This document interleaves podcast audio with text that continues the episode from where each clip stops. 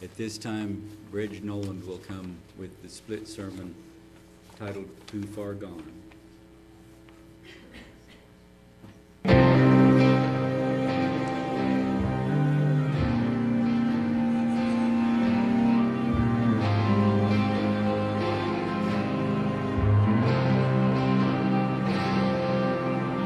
Sitting in the dark, shaking in a cold wind. I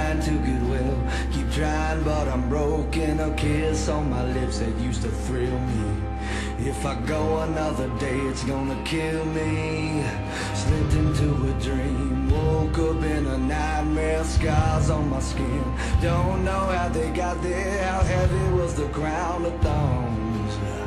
I wonder if I'm too far gone. They say Jesus walked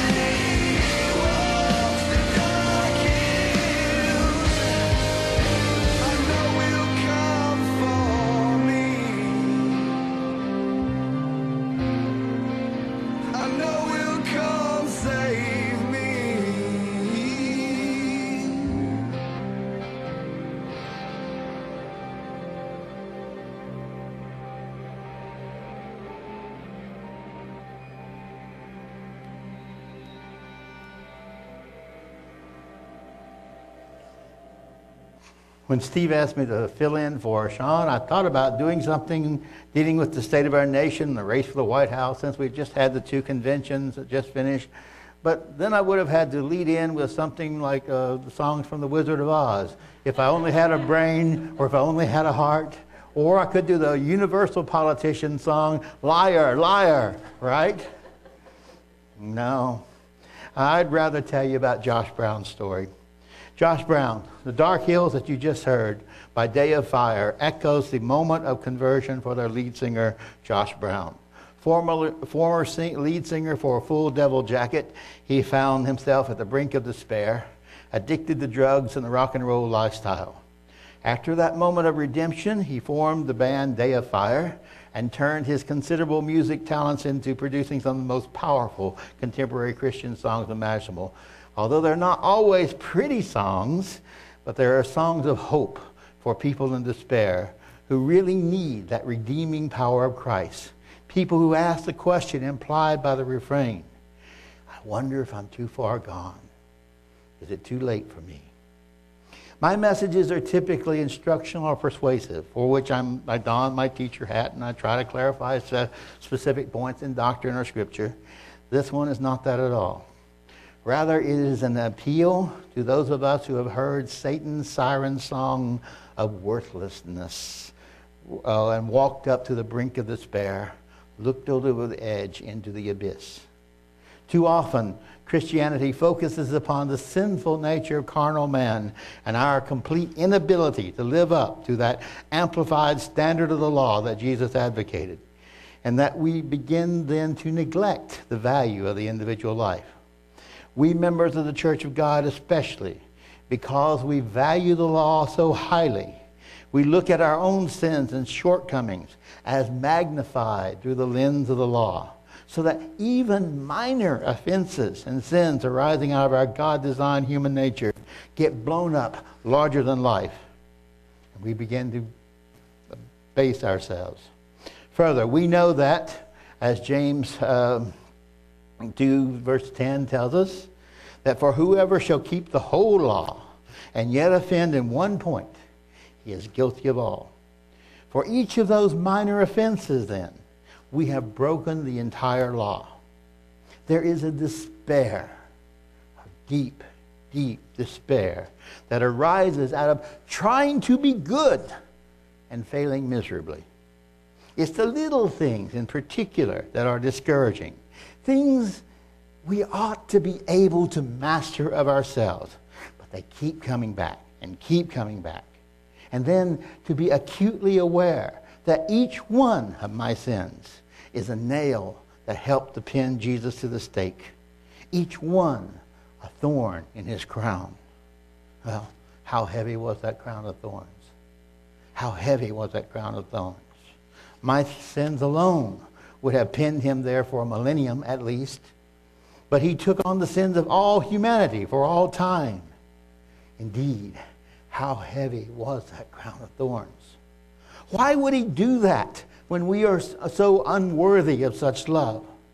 I grow angry and frustrated with myself that I cannot control even the simplest sins. And I ask myself, Am I too far gone?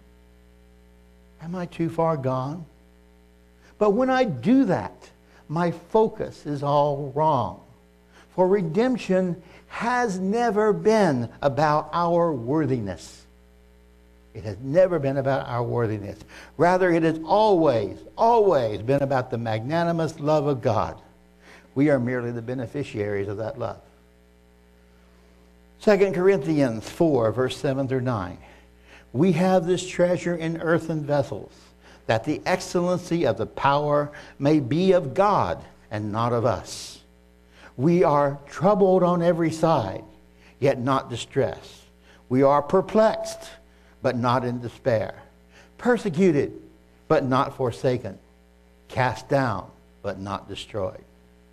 Now, some of us, myself included, have a hard time accepting such bountiful love because of our own self loathing, a sentiment that the Apostle Paul voiced to the Romans. Romans 7, verses 18 through 25. Many of you know this passage.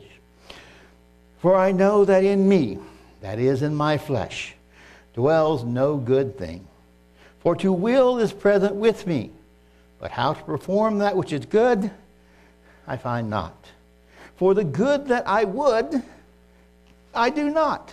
But the evil which I would not, that I do. Now, if I do that which I would not, it is no more I that do it, but sin that dwells in me. This is Paul's out. Then I find a law that when I do, would do good, evil is present with me. For I delight in the law of God after the inward man. But I see another law in my members, warring against the law of my mind, and bringing me into captivity to the law of sin, which is, is in my members. O wretched man that I am. Who shall deliver me from the body of this death? I thank God that through Jesus Christ our Lord. So then, with the mind, I myself serve the law of God, but with the flesh, the law of sin. We need to realize that in the eyes of God, we are his precious, precious children, for which he was even willing to risk everything sacrificed his life that we might become forever a part of his family, an heir to the universe, to become fully human and to ex- experience the full spectrum of human existence so that he might be more compassionate toward us. Hebrews 4, verses 15 and 16 tells us, For we have not a high priest which cannot be touched with the feelings of our infirmities, but he was in all points tempted like as we are, yet without sin making me feel even worse. Yet, uh, therefore, come boldly, uh, let us therefore come boldly unto the throne of grace, that we may obtain mercy and find grace to help in time of need. Therein lies our strength, our audacity of hope. We are the children of God, and that one day we shall be like him. We all know this one, 1 John 3, verses 1 through 3. Behold, what manner of love the Father hath bestowed upon us, that we shall be called the sons of God. Therefore, the world knows us not, because it knew him not. Beloved, now are we the sons of God, and it does not appear what we shall be. But we know that when he shall appear, we shall be like him, for we shall see him as he is. And every man that has this hope in him purifies himself even as he is pure. What's more, this is a promise to all of his children. Romans 8, verses 14 through 21. For as many as are led by the Spirit of God, they are the sons of God. For you have received the spirit of bondage. You have not received the spirit of bondage again to fear. And it, fear, that despair is like shackles that bind us. You, but you have received the spirit of adoption, whereby we cry, Abba, Father. Now, that word Abba is a more personal, intimate word. It means daddy, effectively. It's a more, a closer form of Father. The Spirit bears itself with our spirit that we are the children of God. And if children, then heirs. Heirs of God and joint heirs with Christ. If so be that we suffer with him, that we may be glorified together. For I reckon that the sufferings of this present time are not worthy to be compared with the glory which shall be received, revealed in us. For the earnest expectation of the creature, by the way, that word creature here uh, should really be creation, all of creation. For the earnest expectation of, of creation awaits for the manifestation of the sons of God. For the creation was made subject to vanity, not willingly, but by reason of him who was uh, subjected the same in hope. Because the creation itself also shall be delivered from the bondage of corruption into the glorious liberty of the children of God. And Jesus proclaims our value in a poetic device called understatement. Understatement means you say something less than it actually is. Luke 12, 6 to 7. He says, are not five sparrows sold for two farthings, and not one of them is forgotten by God? But even the very hairs of your head are all numbered. Something that's easier for some than others. Um, Fear not, therefore, uh, ye are of more value than many, many sparrows. God has a very great investment in us. Indeed, the whole cosmos, all the universe, the multiverse, I actually should say, was created for our benefit. So precious are we in his sight that he desires that not one of us should perish. Second, Second Peter 3 9 tells us that. The Lord lack concerning his promise, as some men count slackness, but is long suffering to usward, not willing that any should perish, but that all should come to repentance. We are like the prodigal son returning to his father, or like the lost sheep in the parable of the 90 and 9.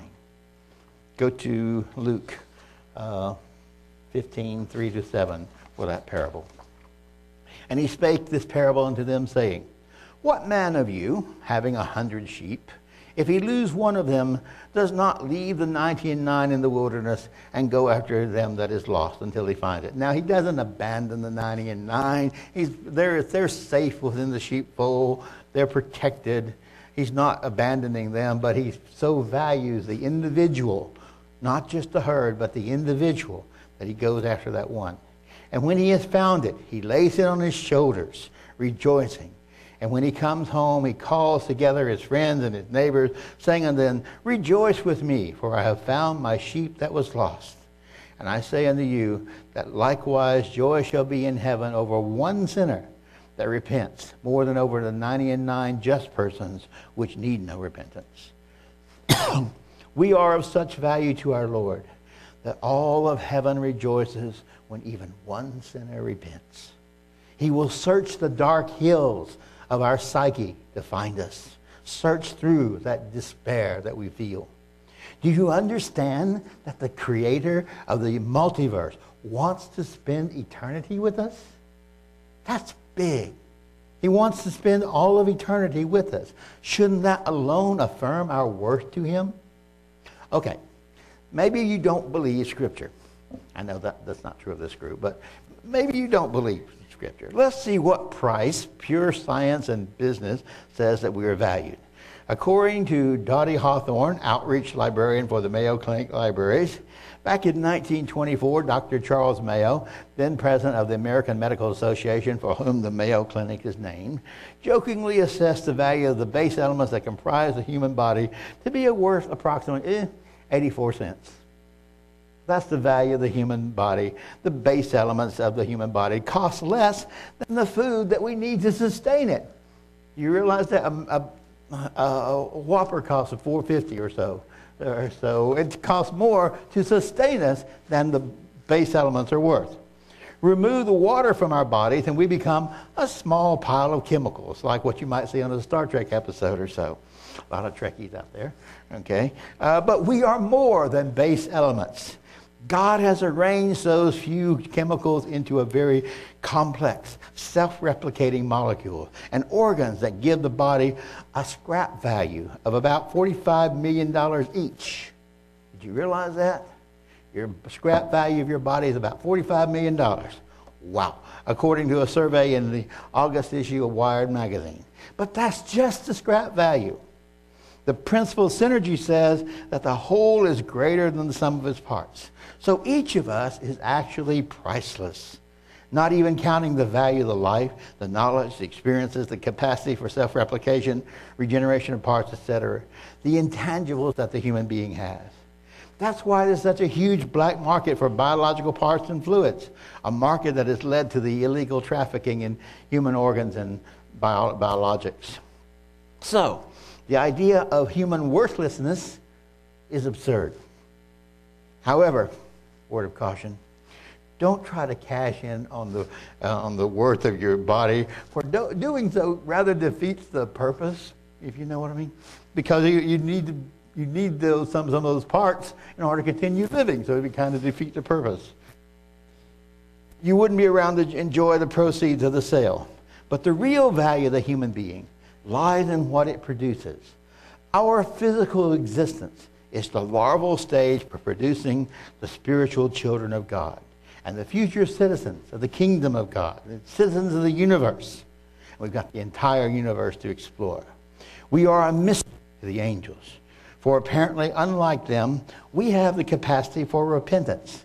Once they make a, make a decision, it gets locked into their programming, never seems to be able to change. But we can always change. We can always repent. So the answer to, Am I too far gone? is a resounding no. As long as we can even ask the question, we have the possibility of repentance. And with that, the possibility of life everlasting. The despair that arises out of self loathing and doubt is one of the most powerful weapons that Satan has to use against us. But we cannot, we must not surrender to that darkness. Rather, we want to call upon the great physician from the dark hills of despair to heal that heavy heart. Matthew 9, verses 11 through 13. When the Pharisees saw, they said to his disciples, Why does your master eat with the tax collectors and the sinners? But Jesus heard, he said to them, The ones who, who are whole do not need a physician, but the ones who are sick.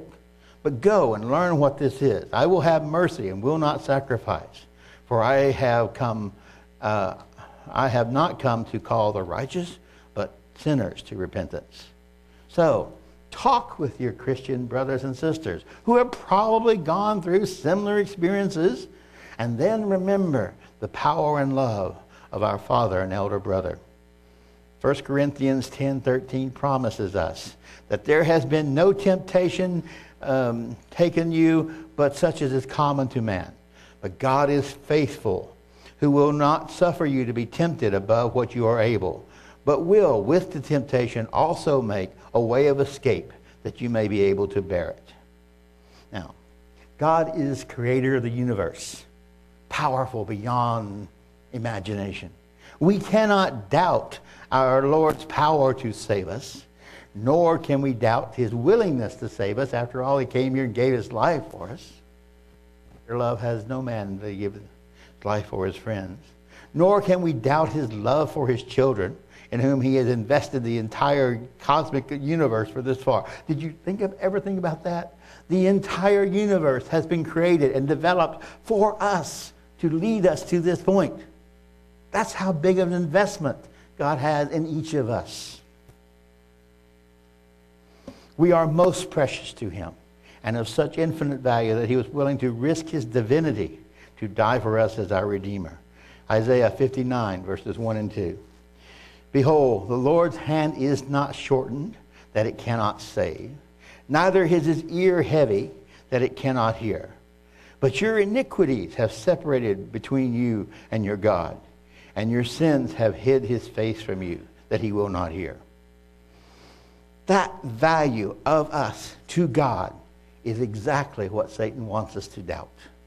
Truly, our sins can separate us from God for a while, but the prayer of genuine repentance breaks down that great wall of sin and separation that we have built. Notice that we have built and carries us like a worm back to the, uh, the throne of God and into our Father's waiting and outstretched arm. He is our peace who has broken down every wall, and He has made Himself the bridge between God and man. None of us are so far gone that the hand of God cannot save us. Rather, those who have sinned the most are often more aware of their debt than the more, and more thankful for their redemption. Remember the woman who washed Jesus' feet with her tears and dried them with her hair. It's in Luke uh, 7, verse, uh, yeah, Luke 7, verse 47. Therefore I say to you, her sins, which are many, are forgiven, for she loved much. But to whom little is forgiven, he loves little. So, the more, it's not to say that we should continue to sin, God forbid, as Paul says. Rather, it is that those who have sinned know the enormity of what they're being forgiven of. And the more that they have sinned, the greater their love, generally speaking. She, like, uh, she was like Josh and others of us who fully realize the enormity of our sins before God and who cry out in repentance for mercy and know, uh, and know in faith that he will come save me. We can never be so far gone that God cannot love us. That is one of Satan's lies. don't fall for